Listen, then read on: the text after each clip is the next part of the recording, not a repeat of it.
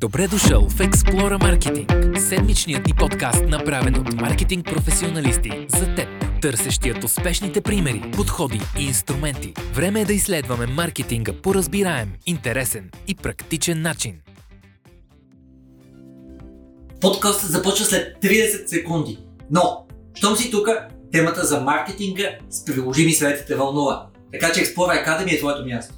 Искаме да ти кажем, че вече направихме десетки мастер-класове на теми като управление на реклама, създаване на съдържание, писане на задания, четене на данни, така че ако ти си собственик на бизнес, ако си маркетинг менеджер, ако си бранд менеджер или човек, който иска да се развива в тази сфера, има нещо, което може да ти бъде много приложимо. Не действай прибързано, първо виж отзивите, а ако не намериш майсторския клас за теб, естествено, ни пиши.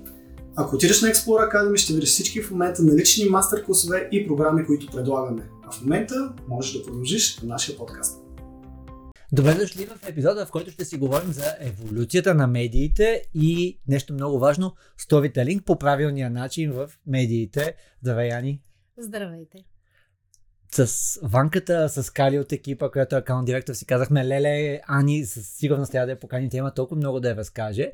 Имахме една идея за какво ще говориш, обаче ти пак други неща каза. Искаш ли да кажеш защо си избра тази тема и по този начин може би да разкажеш и какъв е твой опит, какво можеш да донесеш като стойност? Ами, това е изкушението на почти философското разсъждение. В цялата тая динамика, оперативна работа, особено сега в активния сезон, а, като че ли нямаме време да се замислиме за важните неща, за средата, в която живеем, за как тя се променя. Пък а, аз имам един почти 14 годишен син, който, а, общувайки си с него, си давам сметка за огромната разлика в поколенията и то е нормално. Нали? Общо заето промените са експоненциални. А, колкото повече напредваме във времето, толкова по-висока става скоростта на промените.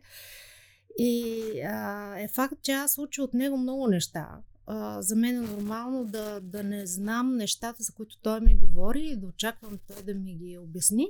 Аз много се наслаждавам, цитирали сме го няколко пъти на CMO-то на един от най-големите холдинги в света и Келвин Клайн са към тях. И дамата е казала, на къде ще върви маркетинга в Think with Google, дали са цитирани, но едно от тях е оставете си а, а, имайте предвид, че екипа ще ви научи на много неща. Тоест, а, тази част, която и с теб в предварителния разговор си говорихме за екипа ни, който в един момент става по-добър от нас в много области, но всъщност и нашите деца и новите поколения. Така е. То просто е някакъв вид много очевидна иллюстрация на разликата в поколенията. Иначе ние бидейки медийна група, го осъзнаваме в всяка една стъпка от работа си, в колко динамична среда сме, в колко променяща се, колко, колко се увеличават нашите отговорности като медия, която стои зад името си, колко по-гъвкави трябва да бъдем, колко по-бързо трябва да реагираме, колко по-нетив трябва да бъде съдържанието на рекламодателите. Изобщо, наистина това са неща, които ние така или иначе правим в ежедневието си, но някакси не ни остава време да помислим, да структурираме и така да осъзнаем като процеси. Та, тази тема за сторителинга, тя има много аспекти. И само да ни дадеш още малко контекст, като споделяш тия неща. Всъщност какъв е твой опит? Да.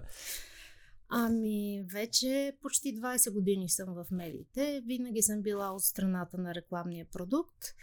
А, първоначално работех за сервис сайт в, как да кажа, в тези прекрасни, романтични времена на старта на българския веб, когато всички бяхме супер ентусиазирани, до степен наивност, с много енергия, всички се познавахме, всички си споделяхме, ти също си спомняш тези времена. Може би тая специфична среда на, на диджитал медиите се е запазила и до днес. Ние сме много по-отворени, много по-говорещи си помежду си. А, след това започнах да се занимавам с а, публишери, които работят с съдържание. Работих известно време за BTV. А, имах един опит, за мен е екосистемата като цяло, нали, тази, която е свързана с медии, агенции, клиенти, тя винаги би била много интересна като механизъм на работа, като роли. Така че имах един консултантски опит от страна на агенцията. Супер интересна вашата работа А, но аз се чувствам по-комфортно в медията. Да, някакси, познавайки средата, възможностите, спецификите, предпочитам да кон- контрибютваме в общата цел с нашата експертиза. А, иначе генералната стратегия като такава и работа с клиентите е нещо различно. И за последните 6 години съм търговски директор на Investor Media Group. И... А ви имате много медийни продукти. Така е, ние имаме най-богатото портфолио на медийни канали. А, обичайно ни, също така имаме, как да кажа, необичайна за локалния пазар структура на разпределение на медиите. Ние сме по-големи като Digital Reach. В портфолиото си имаме 20 сайта, които, освен тези, които обичайно ни свързват, нали, чисто економическите бизнес сайтове, Имаме много лайфстайл, специализирани нишови, нишови такива. Голяма част от тях са така добре познати на пазара. Имаме две телевизии, България Онер и Bloomberg. А, имаме радиоверига с национално покритие България Онер. Имаме набор от принт издания, като част от тях, примерно, бордното издание на, на борда на националния превозвач. А, Bloomberg Business Week също е в нашата медийна група. А, имаме един много сериозен календар от бизнес събития и специални проекти, така че покриваме 360 градусовите варианти за комуникация. Или поне така си мислим. Имаме множество комюнитита в нашата, които, с които работим в нашата група, особено бизнес комюнитито, което ни познава, бих казала, почти лично. Много е хубаво, когато отиваш да си говориш с клиентите. И те вече познават водещите. В голяма част от бизнес елит в България е бил в студията на Bloomberg най-малкото и си е говорил за важните бизнес проблеми с нашите водещи, така че в голяма част от случаите дори не се налага да, да се представяме. И така. Тук аз съм се наслаждавал, защото съм отивал при, при вас и а, окей, нашия слот за запис е от толкова до толкова, защото нали, вие наистина имате много медийно съдържание, което, да, да. което създавате. Винаги ми е било много интересно, след което нали, появява си някакъв нов формат, както сега направихте uh, Founders Today формата, нали, който е пак още много по-различен. В, uh, браво още веднъж, uh, защото позволява в един формат, където хората кандидатстват, пък да получат а, наставления, пък други хора да видят а, с едно отстрани малко нали, какво се случва, кой каква стойност е извлякал браво още веднъж. Ами, този формат, въпреки че е относително нов за нас, всъщност ние го направихме тази година и с твоя помощ и много се надяваме на подкрепата ти за напред. А, ние всъщност имаме традиция в общуването с различните ни медийни канали с това комюнити. А, миналата година направихме бизнес на реалити в Bloomberg. Това е първото бизнес реалити дръзките, където а, там механиката на, на, на, на, и историята бяха различни, но така или иначе за нас е важно да бъдем разпознаваеми в тези среди.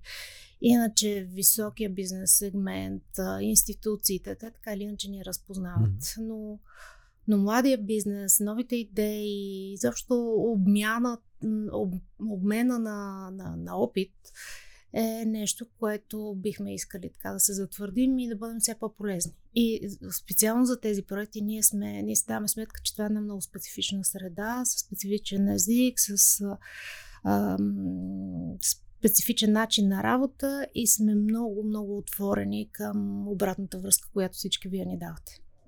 То, равно погледнато всяко нещо, сме го казали, този подкаст е хипотеза, нали? Маркетинг е пълен с хипотези какво съдържание, какви хора, колко често, така че поздравления още веднъж за това и, и че слушате и обратната връзка на хората.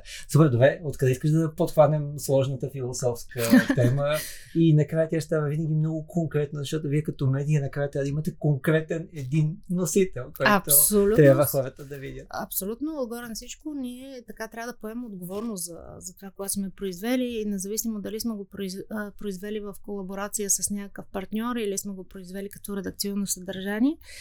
И това все повече, как да кажа, ролята на, на публишера и на медията, официалната, класическата такава, която припознавам, а иначе философския разговор тръгна от това как нали, след 20 години опит в медиите, вече почти се чувствам ветеран. А, но а, си даваме сметка, че за последните 2-3 поколения всъщност а, динамиката на средата се е променяла драматично. Общо взето, от времето, в което са се печатали ни вестници, които са се дистрибутирали, словото е било регулирано, писано и всичко останало. Аз се усмихвам, защото аз съм бил журналист в вестник Да, и едно от нещата, което най-много научих беше отивам на една пресконференция, хората казват топлинното счетоводство, германци, ясно структурирани, три пъти повториха, а, не намалява разхода, нали, от тебе зависи, нали, може такова. И накрая ми дадоха една колонка, 15 реда и въртяхме, бърсахме и така нататък и каквото и да написахме, нали, отдолу беше вярната част, но отгоре заглавието накрая редактора каза топлинното четвърство намалява с 15% и това са от тези неща, които наистина научава се, че една медия в крайна сметка има 10 минути, 3 минути, има заглавка и така нататък. Това беше голяма школа за мен.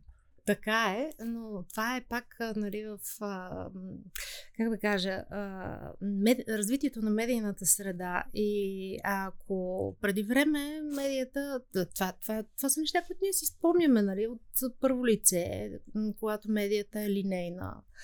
А, тя е, а, как да кажа, някакъв вид информация, която идва от редакционните екипи към, към аудиторията с, с съответната регулация, с съответния модел на потребление, нали, с съответния ритуал дори на потребление, нали, ритуала на вестника. Много давно не съм си го причинявала това с четене на хартиен вестник.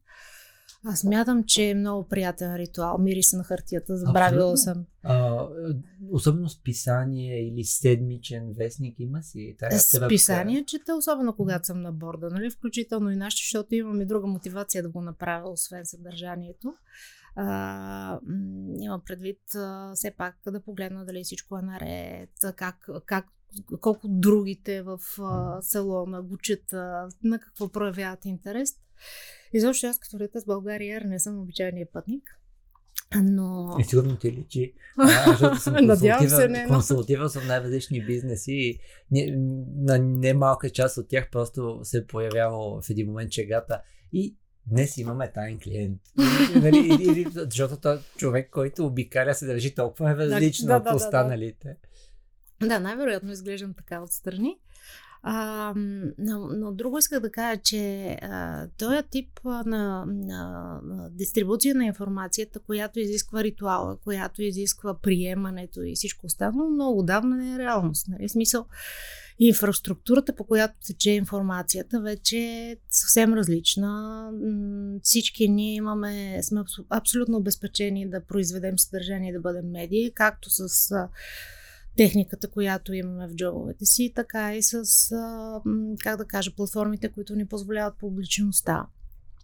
И изобщо тя от една страна новините са много бързи, а, покритието е неограничено на практика в а, цял свят, където има интернет, може да достигне това съдържание. А, вариантите за съдържание вече с подръчни средства са такива, които примерно преди 20 години, пък и много по-кратко, бяха немисливи. Нали? Смисъл, тук имаш аудио, видео, виртуална реалност, а, м, генеративен а, генеративни инструменти. Плюс нещата да не умрат а, някъде, а използвайки та идеята на дългата опашка. Някой човек търси един доста дълъг стринг, нещо и му излиза информация от преди 2 години, 5 години. Нещо, което някой е положил усилия да направи и ще донесе стойност на този човек точно в момента. Да, да, да. Е, И, и, и защо тя средата вече по никакъв начин не е, не е контролирана и тогава аз не казвам, че хубаво да бъде контролирана или че още да не бъде. В никакъв случай не си говорим за цензура. Въпросът е в, при всичките тези промени, които на ментално ниво за човечеството са доста сложни. Нали? Аз ви казах, ние със сигурност имаме сериозен generation gap с сина ми. Аз а, а, как да кажа, уважавам и адмирирам това. Като цяло, една малко по-различна вметка, смятам, че е много неуместно класическите медии а, в тяхната си роля на на брандовете, които стоят за тях, да, да се опитват да правят а, това специфично говорене на новото поколение, което, което не е техния език, само и само да се опитат да, да привлечат нова аудитория. Смятам, че всеки в екосистемата трябва да си има неговата роля. А... А, тук, нали, ние много ползваме идеята, някой наема дадена медия, mm-hmm. компания, сайт и така нататък за конкретна работа за свършване, нали? Тоест, ако mm-hmm. те наемам да си авторитет или да имаш нейтив съдържание с истории, нали? То е бранд. Аз очаквам твоя бранд да ми даде тази стойност. Много ми харесва. Сутрин гледам, даже насърчавам хората да го направят. BBC имат някакви шортс, които правят, uh-huh. които са супер интересни. И нали, те са точно тази част, където знаеш, че е проверено, знаеш, че е истинско, но в същото време а, виждаш, че са се постарали да, е, да отчита спецификата, че това са едни 2 до 5 минути, в които хората искат да гледат нещо ненапрягащо, което да научат от авторитетен източник. Е, да, то е точно в модела на медийното потребление на младото поколение. Да, за това става въпрос. В смисъл, ние сигурно трябва да се адаптираме към новите модели на консумация на съдържание. Трябва да отчитаме средата, в която сме. Но не трябва да микрираме към нещо, което не е наша роля. А ако искаме това мнение да бъде показано, по-добре да поканим автентичен участник, нали, на, на когото да дадем трибуна, а не самите ние да се опитваме. Защото, както каза сина ми, много е кринч това. а, нали, ето и аз в момента се опитвам да говоря като него, което... А, но за да се върна пак за, за това каква е ролята на нашата, каква е нашата роля нали, в екосистемата, се оказа, че всъщност очакванията към нас са ужасно консервативни.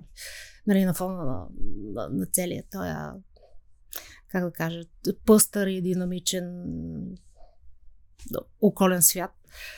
От нас се очаква ние да сме бързи колкото всички останали, но пък да сме достоверни на 100%. Тоест, ние да легитимираме новината, когато тя е такава, или да разкажем историята, която не подлежи на съмнение. От друга страна, от нас се очаква да направим анализа, който да е с правилните източници, да имаме експертиза, да познаваме средата, да познаваме правилните хора и това неизбежно е ролята на, на, на редакторите, на редакторските екипи. И бих добавил с повишените очаквания на хората да е нейтив с теб ще си поговорим. Тоест, трябва да изглежда много направено като за този формат. А, това е важно за двете страни. Нали, а, ти по-скоро говориш когато, за ситуацията, в която работим в колаборация с някои от брандовете. Аз ти говоря а, за... Не само в тази част. Хората очакват да изглежда нети в съответния формат, съответното съдържание. Тоест, те знаят вече как трябва да изглежда. Ако е по телевизията ще изглежда така, да, да, ако е да, в медията да, ще изглежда така и дето викаше леко кринч, ако не е достатъчно нейтив, а нали вече хората имат... Формата също, да, да, със сигурност да. има очаквания към формата, защото има и други модели на, на консумация, както си казахме. И, а, а пък... и частта с навременно, което ти каза, и частта с... А... Трябва да си бърз колкото човека на събитието с телефона, Абсолютно. обаче трябва да си много по-информиран от него и трябва да си сигурен, че това, което казваш, най-малкото не подвежда. Възможно ли? Ами, стараем се. В смисъл, почтени сме. Опитваме се да сме почтени. Тоест да не казваме а, какво беше а топлинното счетоводство спестява. Да, факт. Факт е, че нали, Просто липсва една буквичка в това. А, но, а, но съм имал и друга дискусия, при която темата беше, някаква българска фирма беше спечелила, по принцип вестниците се пълнаха с една колонка, нали, може би и за някои от хората новините са такова нещо, с една колонка на седма страница с някакви новини, нали, и се взимаше от БТА някакво. Една българска фирма беше спечелила на едно изложение в Марокко, индустриален панев, беше изло... спечелила за препарат против хлебарки. И съответно аз съм напълно наясно, че няма нормален човек, който да прочете и петата новина и да е с хлебарка. И тогава намерих една енциклопедия вътре в редакцията, изрязах хлебарката, занесох я, направиха така наречения метрампаж, нали, сложиха и на другия ден на оперативката 30 минути се обсъжда може ли в нашия вестник да излиза хлебарка на седма економическа страница. И накрая все пак повечето хора казаха, ми да, нали, то нашата цел всъщност е да сложим акцент на, на това нещо. Така. И така, те тогава ме подкрепиха колегите. Да, ти повдигна въпроса за креативността. Всъщност, валутата, стоката, нашия бизнес е вниманието и доверието на хората. Нали? Общо взето, инструментите, с които ти го поддържаш, те трябва, освен, че нали, трябва да покриват всичките очаквания за достоверност, почтеност, бързина и така, трябва да сме достатъчно креативни в това как да привлечем вниманието им. И ето идваме до темата за сторителинга. И това пак е някакво такова ам, класическо, извечно умение. Хората винаги си разказвали историята, още от пред, истории, още от преди Библията. И по някакъв начин основните правила в разказването на историята може би се запазват. Да, има различни формати, а, има различен език, има различни изразни средства, но това умение да, да привлечеш вниманието, да сложиш правилните акценти, а, да поддържаш правилната динамика, а, да създадеш усещания в, в слушателя, зрителя, читателя. А, нали, то само по себе си е някаква такава а, класическа ценност, на която всички държат. И това е много важно за, за медиите като такива. Нали, освен формалните неща, които споделихме, а, умението да разказват истории на правилния език за, за аудиторията е изключително важно. И всъщност характера на една медия до голяма степен се определя от от една страна критичното мислене към ситуацията и от друга страна от възможността да им прети, интерпретира обективността. И а, това разбира се е екипна работа, въпрос на то е с, с някаква историчност, нали, това е всичко, зад което стои бранда, твоя медиен бранд, това е нещо, което има традиция, има аудитория, има, има хора, които, които ти вярват, които те слушат, които се интересуват от това, което ти ще кажеш, независимо в каква сфера. Примерно. Ще тук да задобавим лекичко на темата за Affinity, защото ти 20 години си в този сегмент, но има много хора, които са повече, дали някой от креативната част, дали някой е свикнал, пускам го в мета екосистемата на реклама и нали, той ще си намери аудиториите или аз ще го таргетирам. Не идваш това усещане, защото де факто това, всичкото, което ти казваш е, че развиваме някакво ниво на афинитет и на доверие към даден да, канал. И всъщност това е най-ценното за нас като бизнес, като същество и когато ние работим с партньори, брандове, рекламодатели, а, ние споделяме с тях точно тази наша ценност. И да, аз, бидейки толкова време в а, бранша, а, така съм наблюдавала различни хапове на различни как да кажа, възможности на, на медията, като диджитал винаги е бил супер модерен, даже бидейки от страната на чистия диджитал преди известно време, с леко високомерие наблюдахме останалите медии, които да, окей, чисто технологично това са неща, които м- ние, другите медии не могат да си позволят. Но от гледна точка на създаване на съдържание, от гледна точка на, на, на, на човешкия фактор. А, класическата медия, тя е, тя е мъдрец. Едно от, един от ключовите аспекти е, аз много ползвам един модел, който е с а, равно погледнато канала, има елемента на рич и елемента на афинитет, нали, най-общо казано. Тоест, uh-huh. а, има канали, които са, да кажем, може би малко по-нишови, а, нали, повечето медии, които ние си представяме, са доста достъпни, но за сметка на това в един момент рязко се включва частта с доверие към съответния канал, частта, която е с афинитет, т.е. ако аз всеки ден гледам новините или чета новините на инвестора ми, вие на друго място няма да може да ми въздействате по тая тематика, освен по някаква огромна случайност, което е. Така е, въпреки че вече дистрибутор има го, има го и този контрпункт, че всъщност съдържанието и авторството на съдържанието и изобщо така разпознаваемостта на стила, те са важни, а каналите за дистрибуция са неограничени, защото може би наистина, за да бъде, надявам се, от полза и на а, вашите зрители, а, да поговорим малко за колаборацията с брандовете и, и как всъщност ние споделяме с тях това си умение да разказваме истории. Перфектно. А, като истории се разказват по един начин на живо на вашите събития, тотално различен начин е по телевизия, вече още по-различен е в принт, да, така да, че ще бъде да, супер интересно. Да. А, всеки канал си има своя специфика, специфични възможности, специфична среда, специфичен ритуал. Обаче, добре разказаната история, общо заето, може да премине, съобразявайки всички тия специфики, разбира се, през а, всичките ни канали.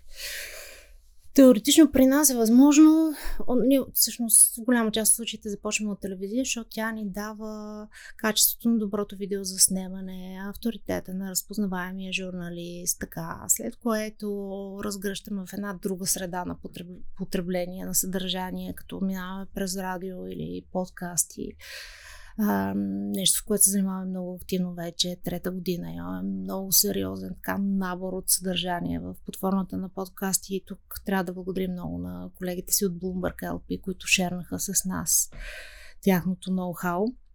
А, след това, нали, съдържанието то може да битува, да бъде много по, с много повече елементи, много повече интеракции, с много по-голяма продължителност в съответните диджитал сайтове, в социалните мед, канали на, на медийната група. И в крайна сметка можем да продължим да ти разказваме историята на борда в списанието, където нямаш никаква друга медия, де-факто. Та, за важността на историята като такава, тя сама по себе си е сърцето на всичко това, ние можем да я дистрибутираме, да я адаптираме по останалите канали, съобразявайки спецификата. Но всичко това, за разлика от... Сега, безкрайно съм била, как да кажа, м- очарована от, и продължавам да бъда от всичките технологични възможности на, на, на диджитал медията. Нали? Това, това ще си остане някаква страст у мене, която, която може би в момента ми ме прави малко по-близка до, до начина на разбиране на, на медията на сина ми. Но нали, цялата тази скорост, възможностите, разбиранията, изкуственият интелект, таргетирането, ограниченията, новите проблеми, които има новата медия, които изобщо не съществуват за старата, като например digital footprint, нали, смисъл вестника, какъв digital footprint и какви проблеми с а, а, user data. Нали? Всички тия неща, те са нова реалност. А, да, да, новата медия дава безкрайно много възможности, а, но ако искате да имате добър проект с една медия, която ще застане до вас с авторитета си, с експертизата си, с познаването на средата, а, трябва наистина да работите в екип. И това е добре за двете страни за авторитета на двете страни. Двете страни трябва да се постараят да, да, да уважават границите си, а, да синхронизират целите си, а, да уеднаквят езика си на говорене първо помежду си и после към аудиторията. Което е много отрезвяващо, всъщност, да. когато почне този разговор. Да, да, да. И то е много различно от рекламата като такава. Защото там е, то е малко императивно. Разбира се, рекламата тя таргетира определена аудитория, креатива е съобразен с очаквана реакция и всичко останало, но тя е по-скоро еднопосочна в повечето от случаите, особено когато не е в диджитал. А, докато съдържанието е наистина влизане в същината на медията. И затова ние сме толкова ревниви, но това е за добро а, на, на, на партньорите ни. Защото а, за самите тях е много негативно ако те се опитват да мимикрират, но не го правят добре към ценностите, към сред, медийната среда, която ние създаваме. Това е някаква аналогия на това, което си говорихме преди малко. Нали? В смисъл инвестор да се опитва да говори а, на, на неформалния език, на, на не знам кое е, комьюнити там, гейминг. Да, окей, това комьюнити със сигурност има аспекти, които ни интересуват но тогава ние по-скоро бихме говорили с тях, а не от тяхно име, ако нямаме подходящата експертиза. А, иначе, разказването на история е нещо, което със сигурност въвлича. Имаш някакъв люб, любим пример или като тук, както знаеш, нали, интернет не е медия, така че може нали, да а, цитираш и брандове. По-скоро ми е интересно нали, случаи, при които това нещо успяло да се развие, независимо дали е стартирало малко и е станало голямо, дали от самото начало е планирано мащабно. По-скоро ми е интересно. Да, да, да. А, Първо ще започна да с нещо, не се измъквам от темата, но понеже при нас съдържанието до голяма степен е свързано с говорене с хората, mm-hmm. хората особено бизнес съдържанието, с хората от среда, с различните среди. И общо взето всяко интервю, а, всеки а, дискусионен панел от бизнес събитие, то всъщност е сторителинг. И това, което забелязваме, особено за последните... Стори ми се, че някакси стана много очевидно по време на COVID. Бизнеса, не в частта толкова продуктовото говорене, а в частта на бизнес говоренето, изпита нужда да говори от първо лице. Някакси голяма част от менеджерите е, имаха желание да застанат и да се заяват пред аудиторията, да се отворят, да разкажат какви си проблемите, какви са и ценностите. Нали? Тук пак не си говорим толкова за, за продуктите на, mm-hmm. на, на, на компаниите, колкото за разбиранията на компаниите. Сега, истината, че ние имаме много такива специфични бизнес канали и такъв тип говорене за нас е до голяма степен нормално, но а, разказа от първо лице на бизнеса и то от топ менеджер, менеджерско ниво, като цяло до голяма степен доближава потребителите до... прави нещата много по-човешки. После...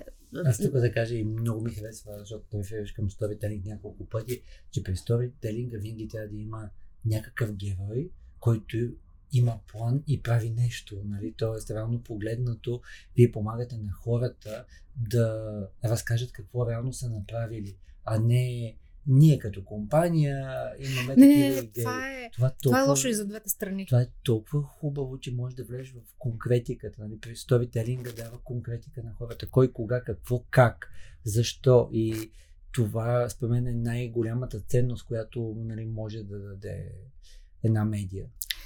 Да, а, така че ние постоянно сме в ситуация на сторителинг, независимо дали го правим заради нашето съдържание или заради съдържанието на партньорите. И пак казвам, ние сме много ревниви към това как разказваме историите, иначе проекти сме имали безкрайно много. А, за мен беше така много приятен проект с Континентал, които аз някакси, бидейки дори не шофьор, възприемах като компания, която, да, окей, трета компания в света за производство на губи и всичко останало. Казах се, че тези хора имат толкова много какво да разкажат за това как се е развила компанията, за това какви са какво е отношението на потребителите към, към тях, за това какви са последните технологични иновации. И тук вече е въпроса на да започнахме това съдържание, като имаме, разбира се, подходящия, подходяща среда за него. Ние имаме едно така доста добре установено автомобилно предаване с един изключителен експерт в областта, който може да направи разговора, който може да направи видеята, който може да разкаже историята. В последствие всичко това се пренесе, разбира се, в, в диджитал, в един, един много дълъг период от истории, в които разказахме различни елементи. А, проекта първоначално беше замислен като как да кажа, за някакъв определен период. Той се получи толкова добре, че на следващата година те отново дойдоха и казаха, имам още истории за разказване. А, някакси а, по принцип съществуват съвсем условно казано, два начина да, да влезеш в историите. Ние като медии с а, различните си а, сегменти, аудитории, комюнитита имаме такива теми, които са важни за нас. ESG, примерно. Прословутото ESG, за което има ужасно много говорене и все още е доста сериозно неразбиране. Нали? Доколко той изобщо ще промени някакви бизнес модели, какви ще са ограничените изисквания и всякакви такива.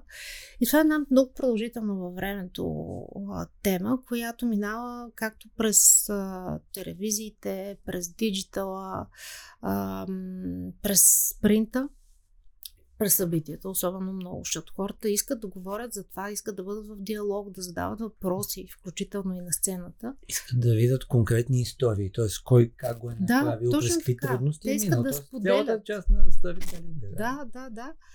А, и то това нещо съществува като тема.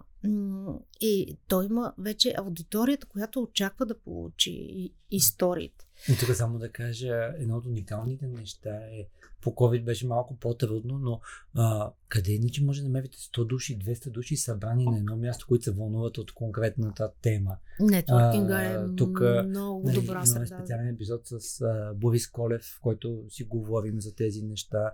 Имаме а, с Деси Авджиева епизод, който говорим за събитията на живо. Просто разликата на този канал, на който са се събрали хора, които точно това ги вълнува и mm-hmm. де-факто ти си героя, който е на сцената с фокуса, няма в кой друг канал да го постигнете. Така е, така е, така е. Всеки от каналите има своите специфични инструменти, а този пък е много трогателен.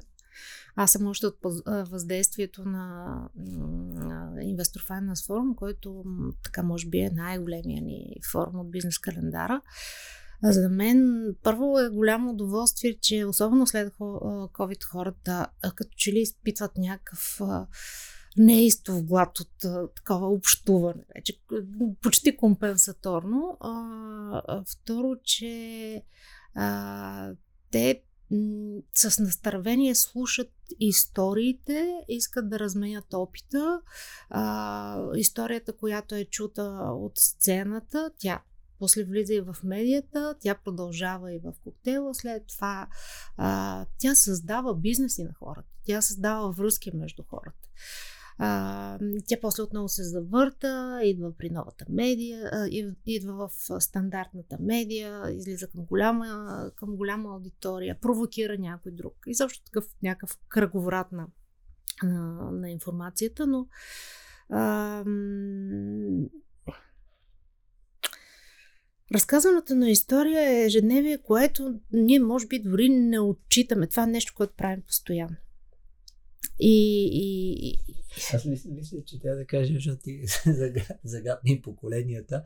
Каквито и да са поколенията, те те са биологично настроени към историите, нали? Да, Тоест, кой, кога, какво, защо е направил. Това ще ми бъде ли полезно, това е интересно ли ми е.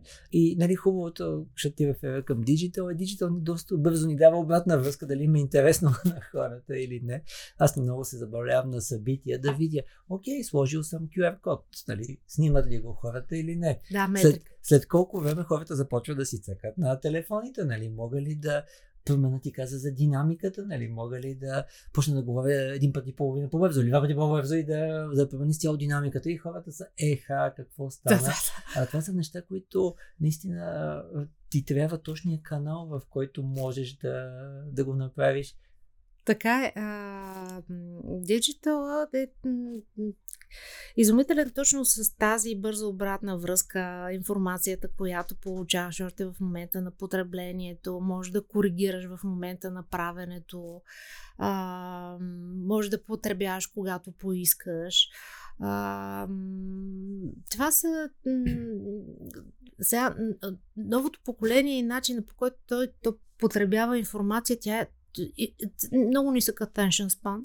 Аз а, другия философски въпрос, който си задавах върху който мислях, когато ми оставаше време от а, оперативна работа, в много активен сезон сме в момента, но А, разбирането за класическата медия, която нали, носи отговорност за новините, която има нужда от време да верифицира информацията, която ще седне, ще, ще проучи, ще направи разследваща журналистика, извинявам се, или м- ще направи един много тежък аналитичен материал. Сега това поколение, което има съвсем различен модел на потребление, нали, който отгоре на всичко, то не е хомогенен те са доста фрагментирани в различни платформи и модели според техните лични интереси. Даже бих казала, че те се самодефинират според а, набора от медийни канали, които ползват, като примерно от набора от на медийни канали и комуникационни такива, които ползва сина ми, има сечение с моя, само може би в Twitter. Mm. Което е много изненадващо за мен почти всички останали неща, които... Едно от нещата, което много се промени, много харесваме в маркетинг 5.0 на Филип Котовер го има, mm-hmm. е писана точно малко след COVID ерата, когато много неща се промениха и хората осъзнаха какво се, е, какво се е запазило и какво се е променило. Но един от акцентите е, че поколенията върват се повече към ангажиращи брандове. Тоест, Алфа и Z, те се повече са свикнали нещата да са с незабавно ангажиране, незабавна реакция, mm-hmm. почти one-to-one. А, докато нашето поколение е много повече свикнало с experiential брандове, т.е. стъпка едно, стъпка две, последователност, така че мисля, че ние имаме, както и ти каза, ако сме достатъчно будни, много какво да научим в а, посоката, в която се развиват поколените и въобще консумирането на информация. Т.е. трябва да имаш и ангажиращо съдържание, трябва да позволяваш максимална интеракция и ангажиране на потребителите, според а, това в какво състояние са и какво искат да консумират. И въпреки всичко, нали, въпросът е, ясно е, че медията ще се промени с това и начинът по който тя разказва историята си. А, ясно е, че това поколение също то, то ще влезе в друг житейски цикъл, ще има друг тип а, а, как да кажа, нужда да, да, да оценява и да потребява информацията, но е почти така за мен е необозрим отговора на въпроса къде ще е тая среща между двете. Нали? Класическата медия с нейните, която говори по един определен начин и новите информационни нужди, но аз мисля, че е много високомерно да се опитваме в момента да даваме прогнози, особено в тази динамика на, на, на развитие. Нали? Общо взето. Не бих казал, че няма как да сбъркаме, ако кажем, че ще има все повече и повече формати О, да. Е, все по-фрагментирано консумиране на съдържание според конкретна нужда, конкретна ситуация, в mm-hmm. която си.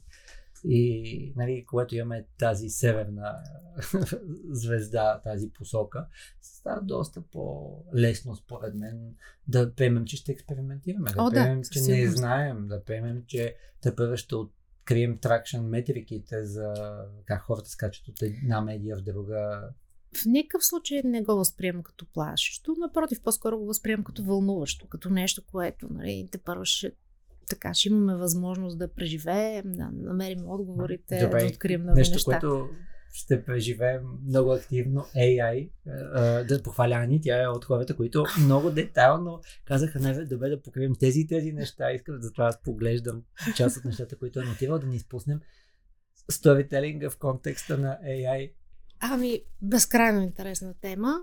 безкрайно много неизвестности. Пак, нали, тази скорост на развитие, която е много трудно да, да, да, да проследим, камо ли да предвидим. А, на мен ми се струва, че първоначалния така не точно стрес, ама неизвестност, която ни даде ни накара да си мислим, че промените ще бъдат е сега веднага и че те ще бъдат а, безкрайно драстични. Всъщност, ние много отдавна живеем с елементи. Абсолютно. Yeah. Самия факт, че почтата ни не е пълна с спам, спам, спам, спам. Да, да, да, да, да. нещо смислено. Да, да, да. Просто това нещо в момента то се сглобява под някаква форма и то си преживява неговия стандарт, стандартен цикъл на развитие.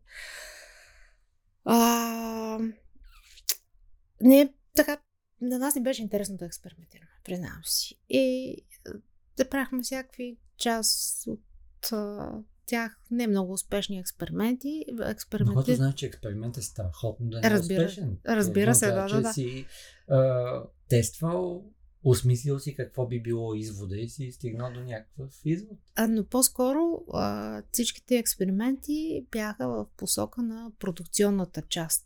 Те така ли иначе не влязаха в кора на, на това, което ние правим а, съдържанието и общуването с Тоест не сте написали, направи ми проект за, пред, за сутрешно предаване, което почва от 6 сутринта до 7 Не, не. сутринта. Има, Не. има, воде, има водещи и гости. Е, изкушавахме се да го Предложи ми, задаваме. три, формата. Е, изкушавахме се да задаваме всякакви въпроси, включително и такива. Само, че все още смятаме, че ние познаваме по-добре.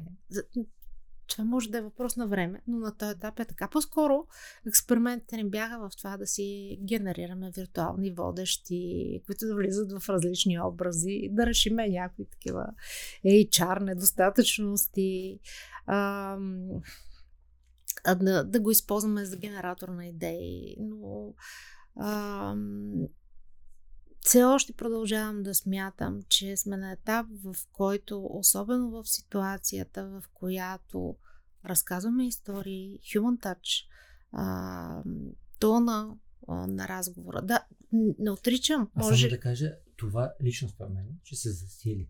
Тоест, според мен 2024-2025 година хората ще са свикнали, че много съдържание вече може да бъде направено, подпомогнато. Дали ще бъде структура, дали ще бъде украсяване на историята. Тоест, много от нещата хората ще се научат, че през AI стават ни доста добри. Да. И в резултат на това, а, както като отидем на, в чужбина на, и трябва да решим къде да ядем, имаме едно на ума, ама това може да изглежда добре, обаче може да е турист трап и така нататък. Според мен хората естествено ще почнат да търсят а, а, веднъж достатъчно нейтив съдържанието, както ти каза, което е, но и там, където историята показва реален експириенс на човека. Критичното човек мислене. е минал Да, да, да. и този И човек може да ми даде стойност, нали? Не просто да е попитал чат GPT, казал е направи го леко разговорно и в крайна сметка това прилича на много добра история, нали? Но няма същина, няма истинския основата зад сторителинга.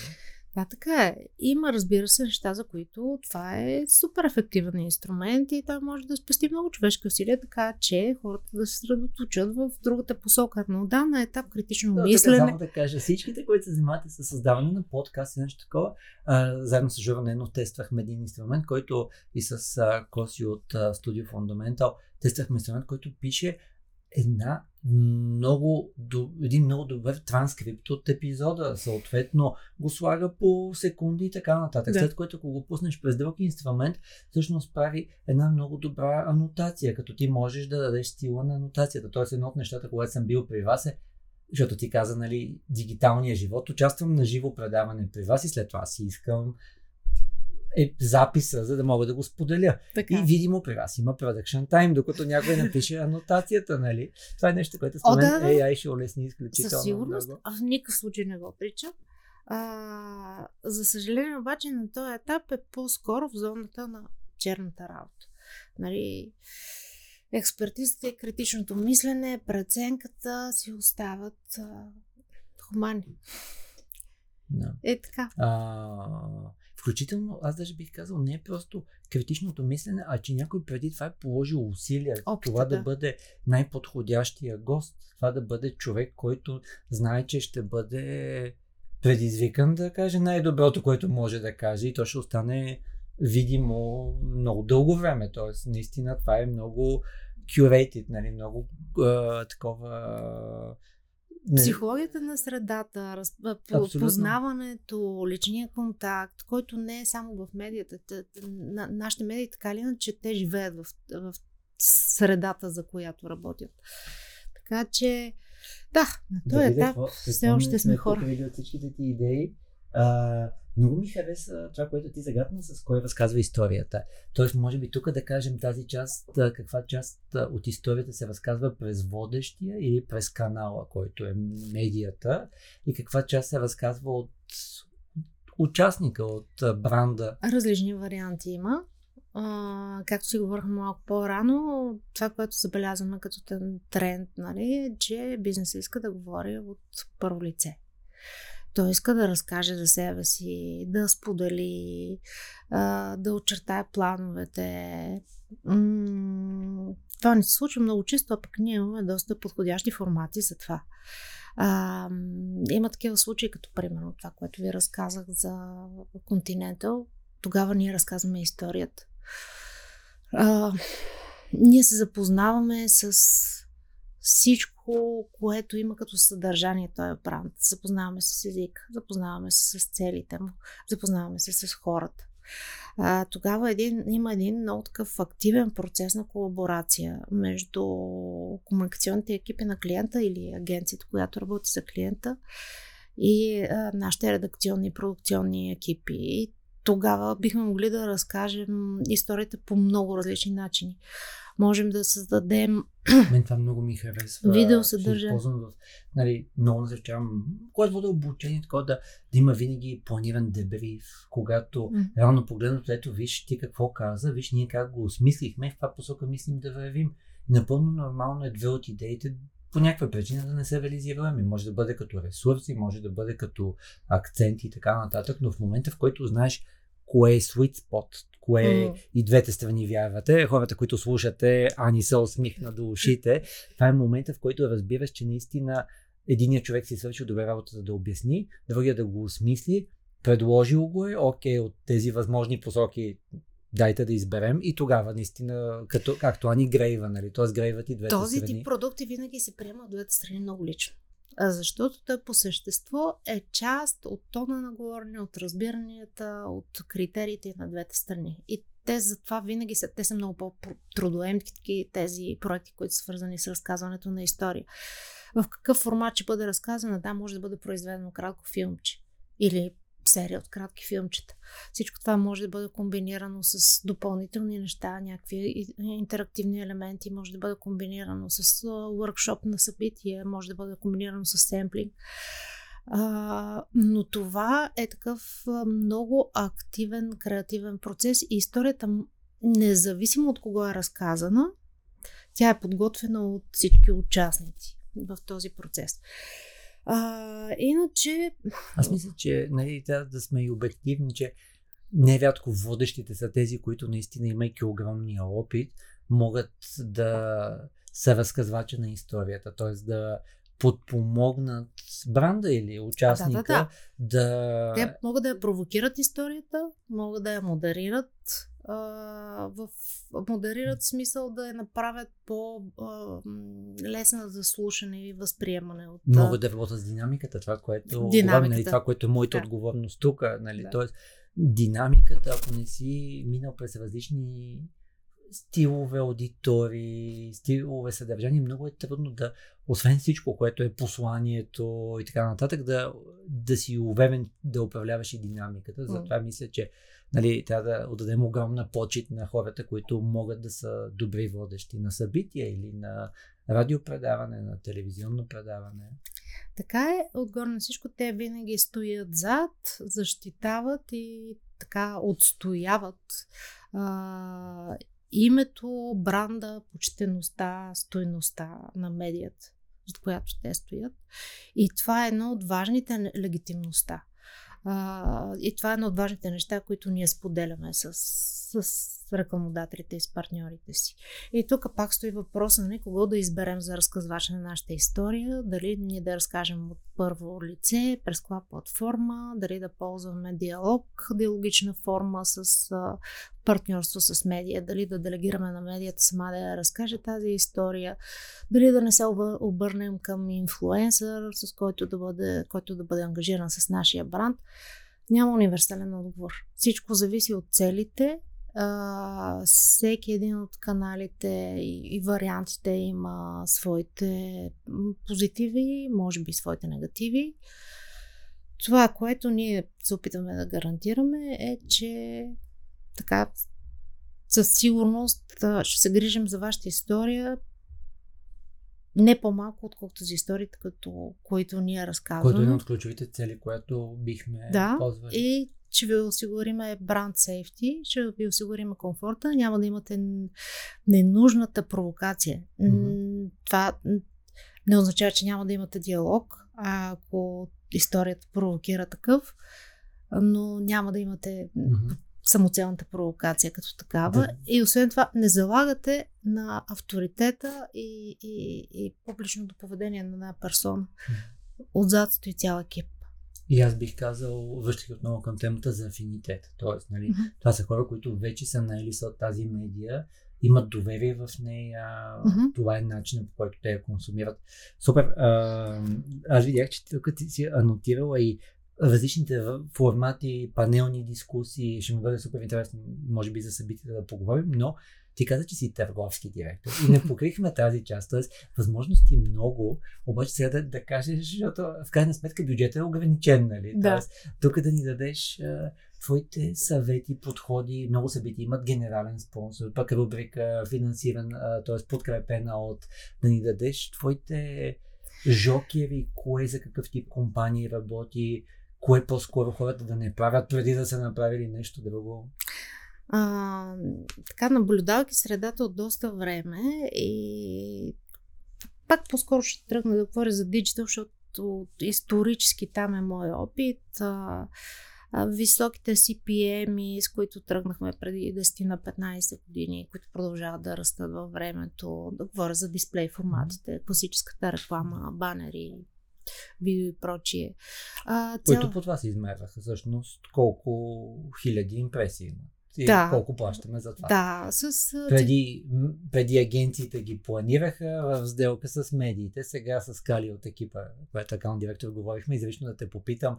Сега има много повече директни сделки, т.е. има много повече пък програматик, пък всякакви, всякакви неща, които са променили, така че и това ще покрием. Ако искаш да се върнем на темата за как въобще да си изясним какъв тип реклама да си купим и да планираме. А, истината е в микс. М, а, Въпреки, че когато говорите с нас, вие говорите с една много така група с много широко портфолио, с много, много различни възможности в различни канали, все пак не винаги сме целия микс. Даже много рядко сме целия медиен микс. И много зависи какво, как, на какъв етап е клиента, какви цели иска да покрие, кои аудитории иска да ангажира, какви са инструментите, на които той може да разчита? Или инструментите, които той иска да доразвие. По никакъв начин не казвам, че стандартната дисплей реклама, тя няма своята роля, зад нея има ужасно много технология. Тя става все повече и повече. А, при нея дори няма разпиляването, което в, го имаше на времето. Е така, купуваме си на кило за целия бюджет. Нали. Технологията е много по, по, по-интелигентна, доставя една друга ефективност. А, но когато ние говорим с големите си клиенти за годишна стратегия, там микса включва всичко. Чисто комуник... и, и трябва да си призная, че за последните 5-6 години м- разговора преди беше много повече с медиа агенциите. А, сега разговора е колкото с медиа а, агенциите, тези, които правят медиа байнг на, на, на рекламни инвентари. Сега поне половината от разговора е с а, комуникационните пиар агенциите, с хората, които пак разказват истории. И когато ние правим годишна стратегия съвместно с нашите клиенти, в този микс присъства всичко. Някаква част от бюджетите, между 30 и 50, те са за стандартни рекламни формати. Всичко останало е съдържание, поне това е нашата, нашата практика. А, всичко останало е въпрос на съдържание и включване в проекти, които ние сме подготвили или проекти, които ще създадем за клиента, в зависимост от техните комуникационни нужди. А, и аз мятам, че това е ролята на публишера като цяло. Според мен екосистемата и технологията, която стои отзад зад нея и социал медията като такава, тя позволява ефективния, ефтиния рич, правилното фриквенси, ако щеш дори много по-низката цена на контакт, когато си говорим за чисто контакт с, с бранда, а не за ангажиращата история, Мгм. която е създала. И затова локалните Тоест, ако бъдем да е интензивен на такъв тип комуникация, със сигурност това е едно много смислено решение, което трябва да, да обмислим. Добре, мога ли аз да те предизвикам Да. малко на тема, защото в крайна сметка има един конкретен бюджет, нали? И примерно темата за нали, reach, окей, до колко хора, но след това идва темата за frequency, колко пъти хората ще видят това как го управлявате, защото аз много се забавлявам, имаше една конференция на Мета в България, аз а, следвайки нали, на, в най-различни университети и преподавайки, видях, че на едно събитие на Мета, човека от Мета, който говореше, показа един модел, който е един от, от един учебник по въздействие на рекламата, който е от 1980 година. Тоест, нали, кое как влияе на въздействието на рекламата и всъщност модела и колко да увеличаваш от нали, честота, формат, нали, колко да е по-въздействащ, е модел, който е изведен де 80-те години. Да, да. Е, върши тук. Някои неща да не се, да не се променят драстично.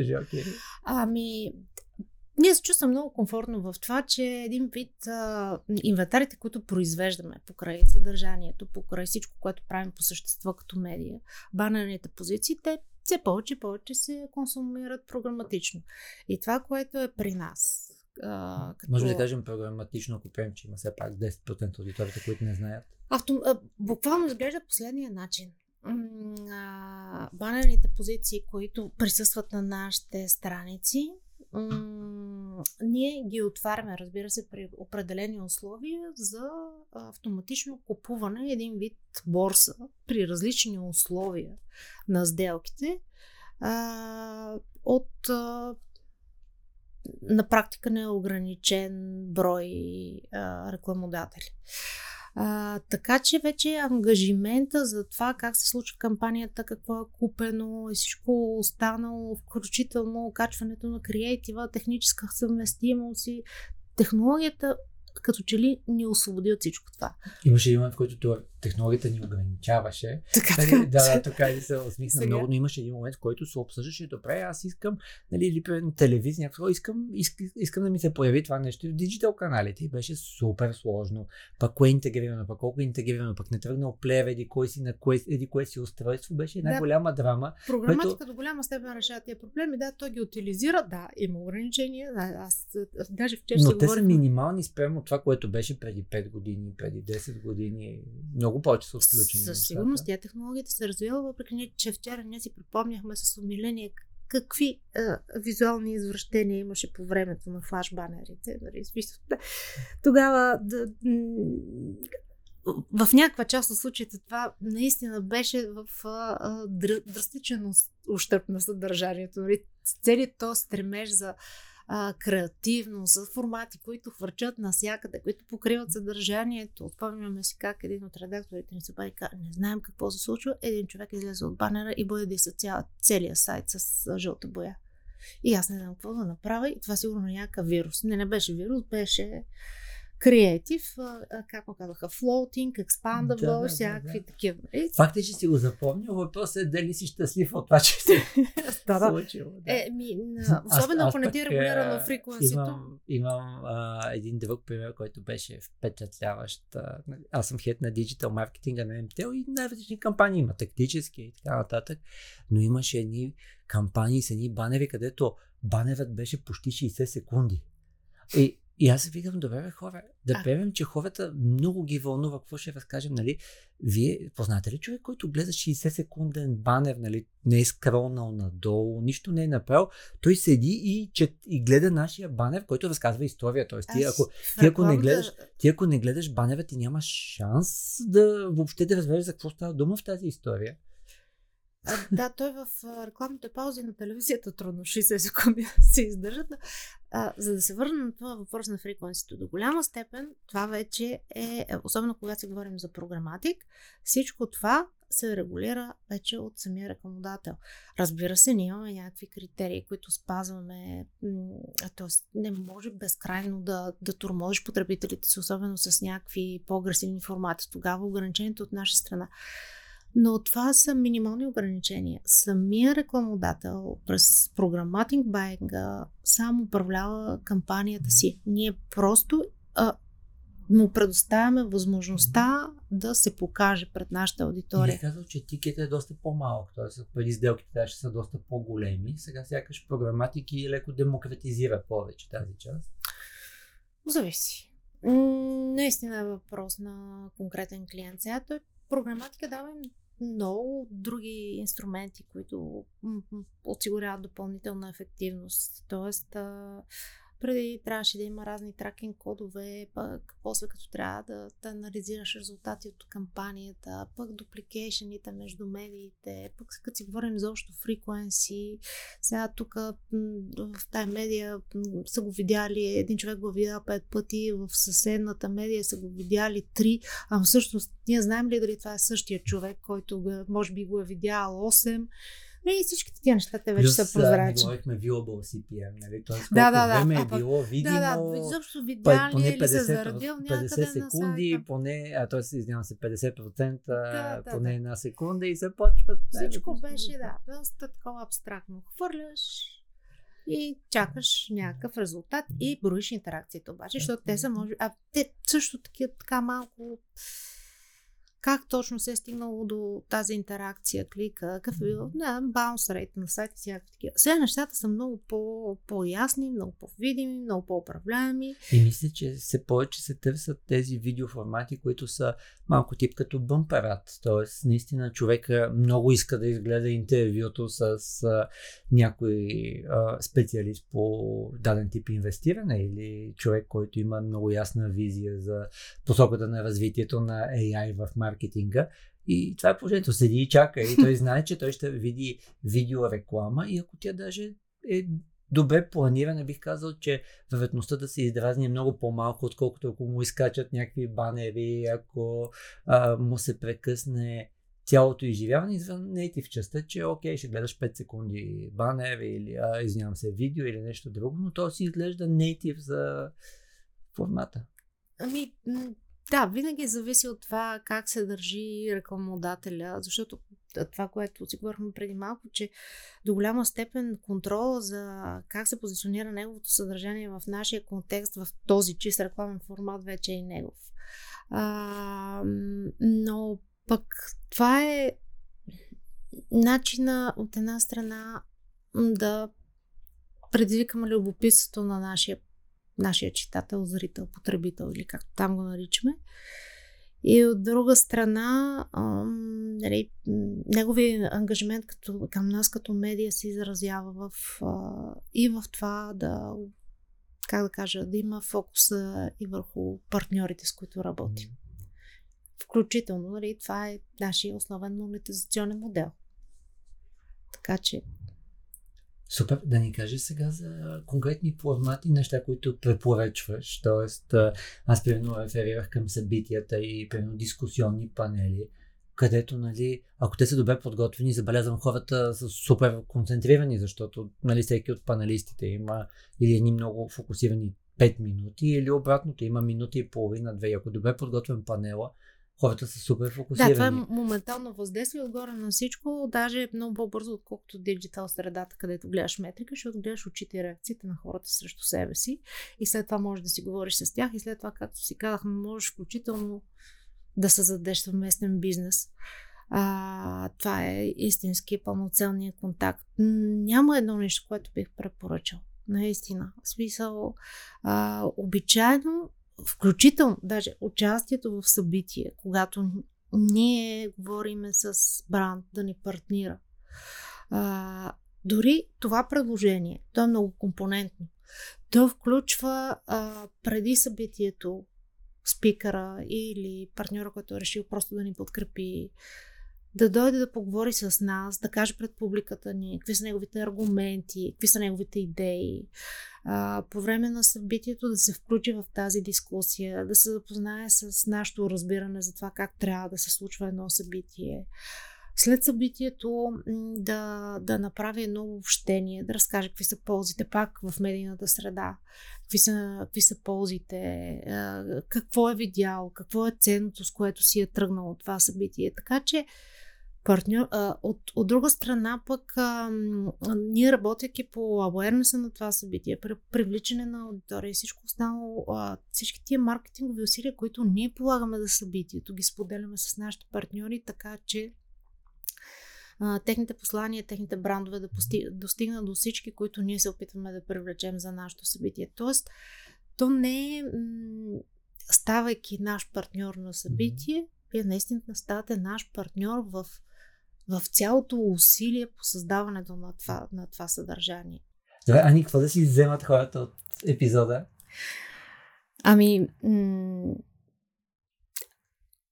когато а, искате а, да, да говорите публично, независимо какъв е мащаба на говоренето, дали пред тази нишова аудитория, която се интересува точно от проблемите, които ви, вашия продукт решава или много по-генерално, а, Бъдете готови за съвместна партньорска работа с цял, целият екип на медията. И наистина а, уважавайте границите, уважавайте тона на говорене, уважавайте ценностите и ние ще ви върнем със същото. Много яко. Много благодаря ни. И аз благодаря. Като call to action съветвам ви да отидете да видите различни видове формати, а на нашия сайт имаме и кейс study, където разказваме а, даже няколко, всъщност как сме вплели медии и различни канали в а, кампании. Благодаря.